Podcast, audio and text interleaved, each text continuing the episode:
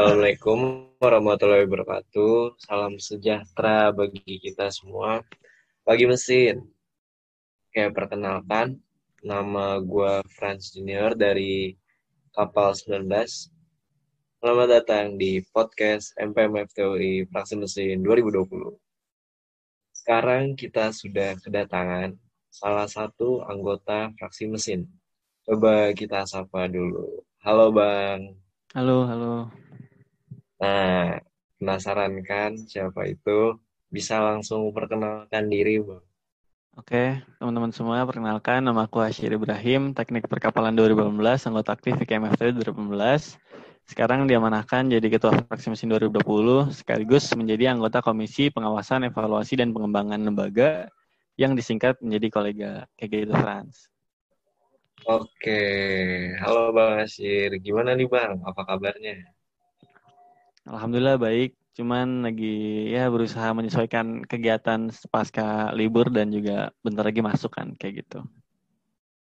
Oke, emangnya eh, kesibukannya gitu apa tuh bang? Kan abang ini ada di salah satu komisi di MPMFUI yaitu kolega ya. Kira-kira kesibukan hmm. sekarang apa tuh bang?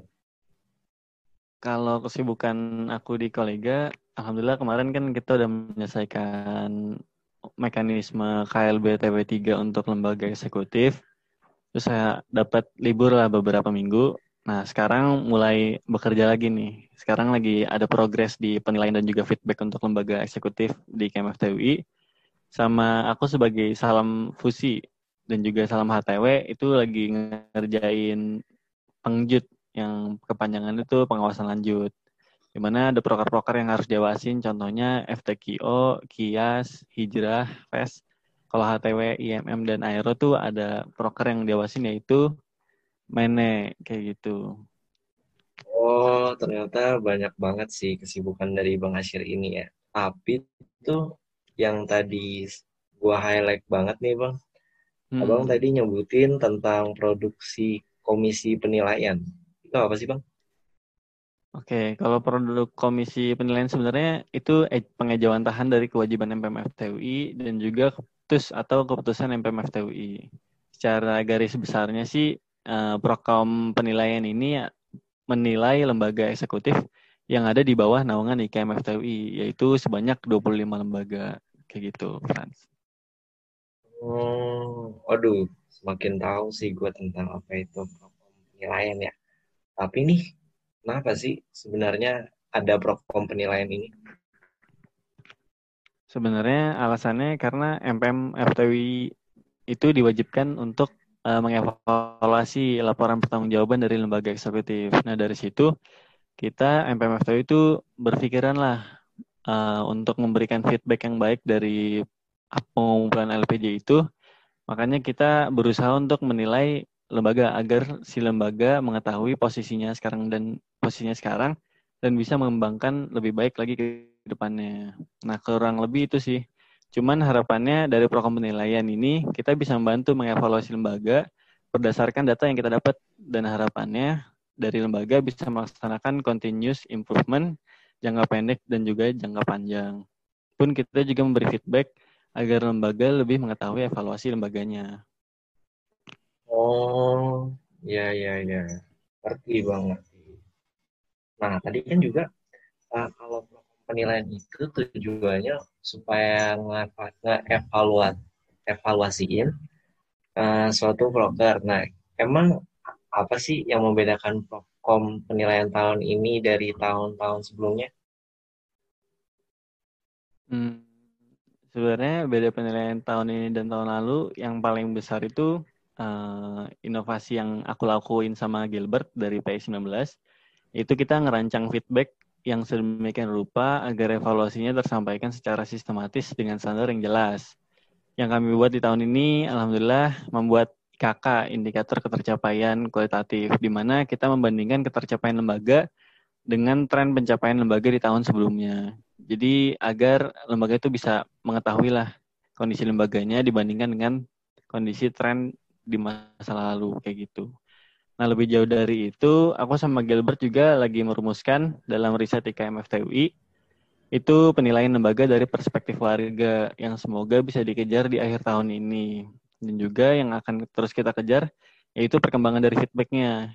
Kita bakal berusaha mencari mekanisme yang terbaik agar rapor feedback dari MPM bisa optimal diterima oleh lembaga di IKM FTUI. Oke, Bang Asyir. Ini sampai sini gue ngerti sih apa itu yang namanya produksi produk komisi penilaian dan gue di sini juga mengharapkan teman-teman ngerti juga sama apa yang tadi dijelasin oleh Bang Asyir. Oke Bang, pertanyaan selanjutnya.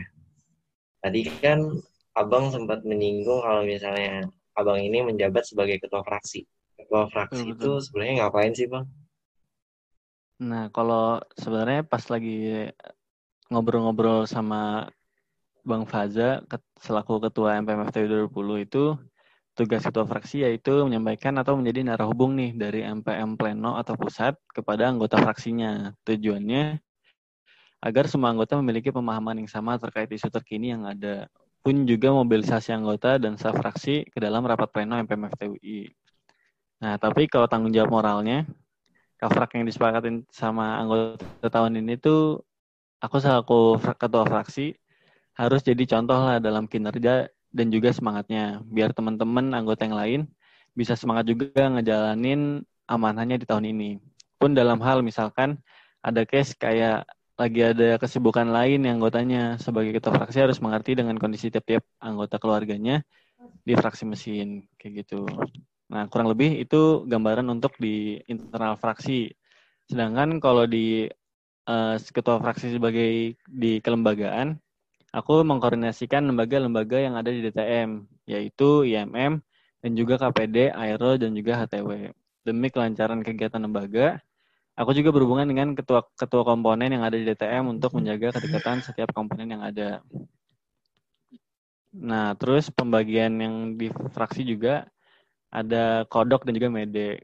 Dan kodok itu kepanjangannya konten dokumentasi yang dipimpin oleh Akmal dan juga Reva. Sedangkan kalau mede itu dipimpin aku sama Akmal. Jadi bantu-bantu ngerjain desain fraksi juga kayak gitu, Frans. Ternyata berat sih untuk jadi ketua fraksi. Seperti abang yang dijelasin tuh ternyata apa ya, yang gue bayangin beban lu banyak gitu, udah jadi kayak udah harus jadi contoh. Terus ada juga beban moralnya juga. Pertanyaan selanjutnya yang bakal gue tanyain itu tuh sebenarnya ini sih apa di fraksi mesin yang sudah tercapai dan belum tercapai? Kan berhubung lu sebagai ini ya uh, ketua fraksi jadi kira-kira apa tuh bang? Hmm, kalau mimpi fraksi itu kita sebagai anggota dan staff fraksi mesin itu selalu mencari mimpi-mimpi lah sering berjalannya waktu. Nah, tapi kita tetap punya acuan di mana mimpi kita di awal yaitu yaitu dekat dan profesional. Nah, tentu untuk menggapai mimpi dekat dan profesional itu sulit dijalankan kan.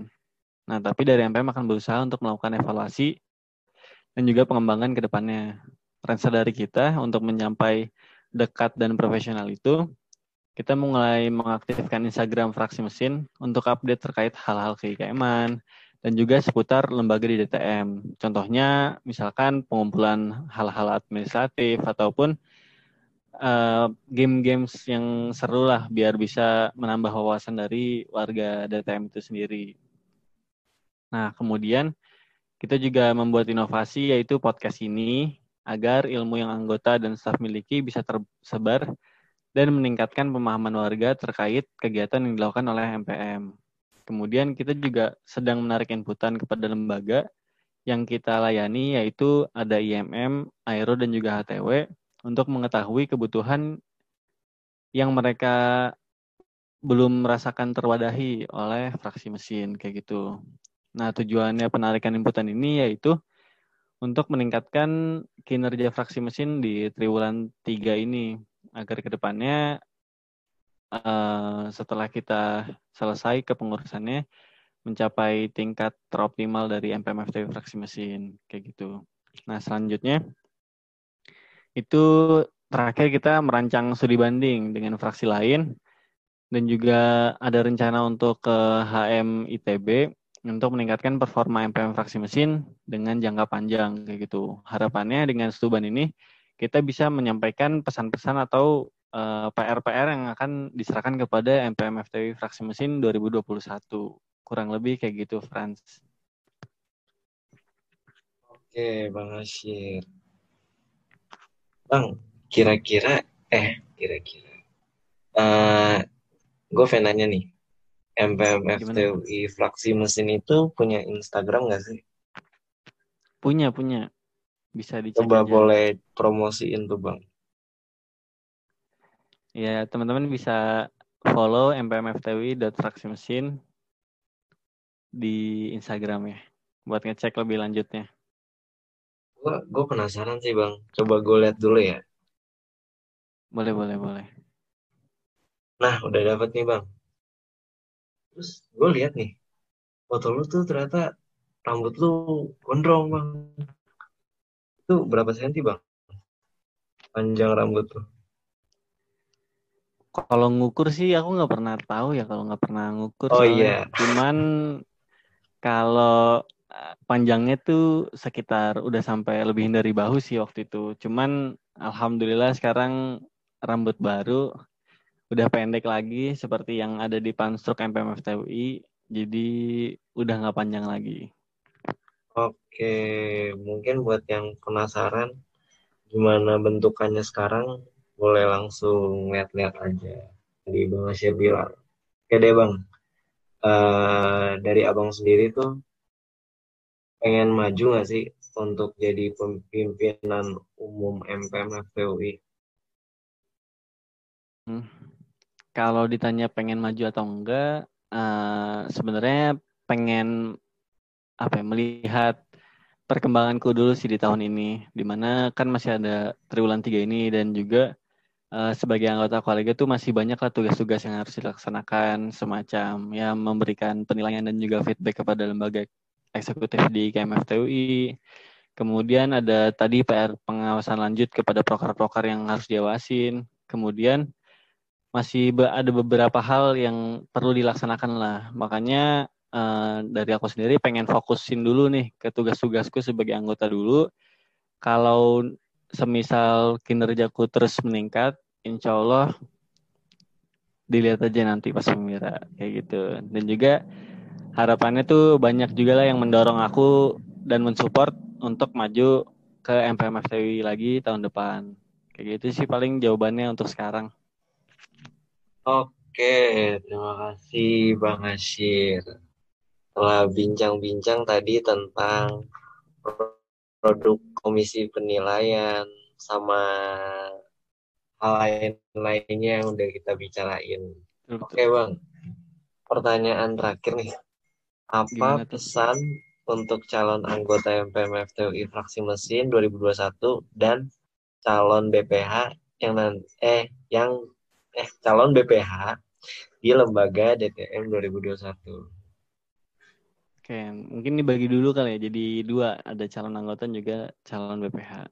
Nah, pesan untuk calon anggota itu yang pertama adalah kalian harus berani lah. Kenapa berani? Karena kalian harus mengambil resiko di pemira, di mana waktu kalian cukup tersita, harus belajar banyak tentang PDPRT dan lain sebagainya. Nah, di situ kalian harus menyisihkan waktu kalian untuk mempelajari hal-hal tersebut. Kemudian berani juga untuk belajar kepada pendahulu-pendahulu kalian, yaitu anak-anak MPM sebelumnya 2020, 2019, dan seterusnya.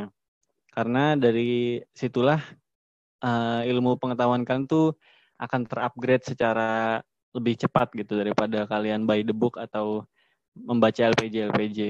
Kemudian yang terakhir yaitu berani mencari inputan ke warga karena kita bakal uh, bertanggung jawab kepada warga yang yang udah milih kita.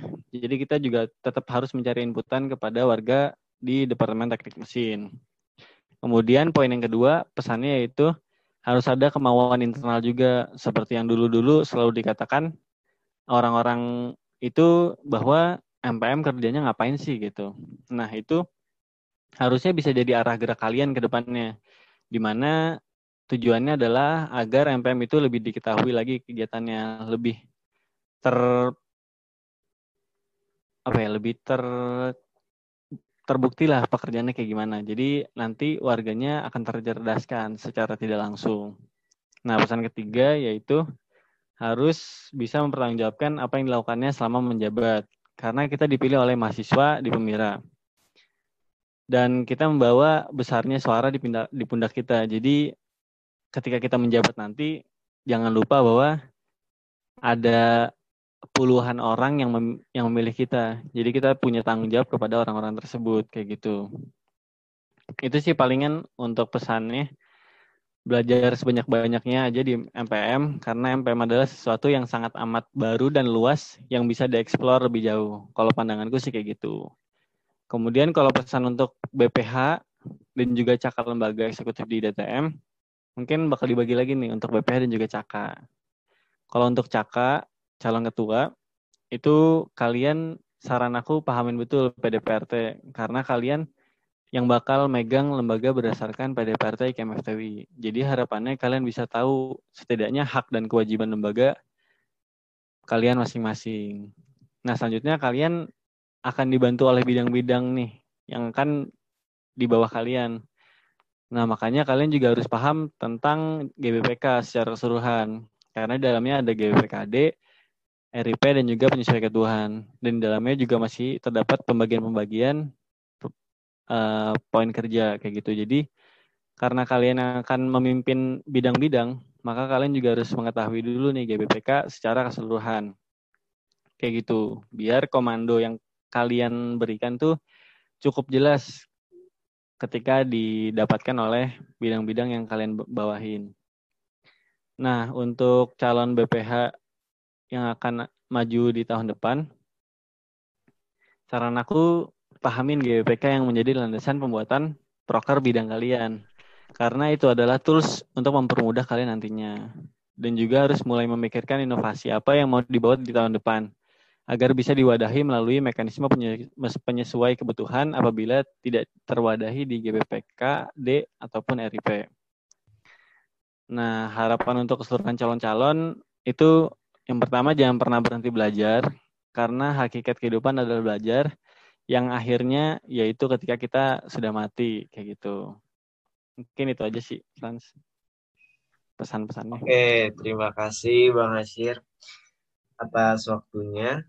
Uh, semoga teman-teman bagi yang ingin maju menjadi anggota MPM FTW fraksi mesin ke depannya dan bagi calon anggota eh calon BPH lembaga DTM 2021 saya paham akan saran dan masukan dari Bang Hasyir tadi.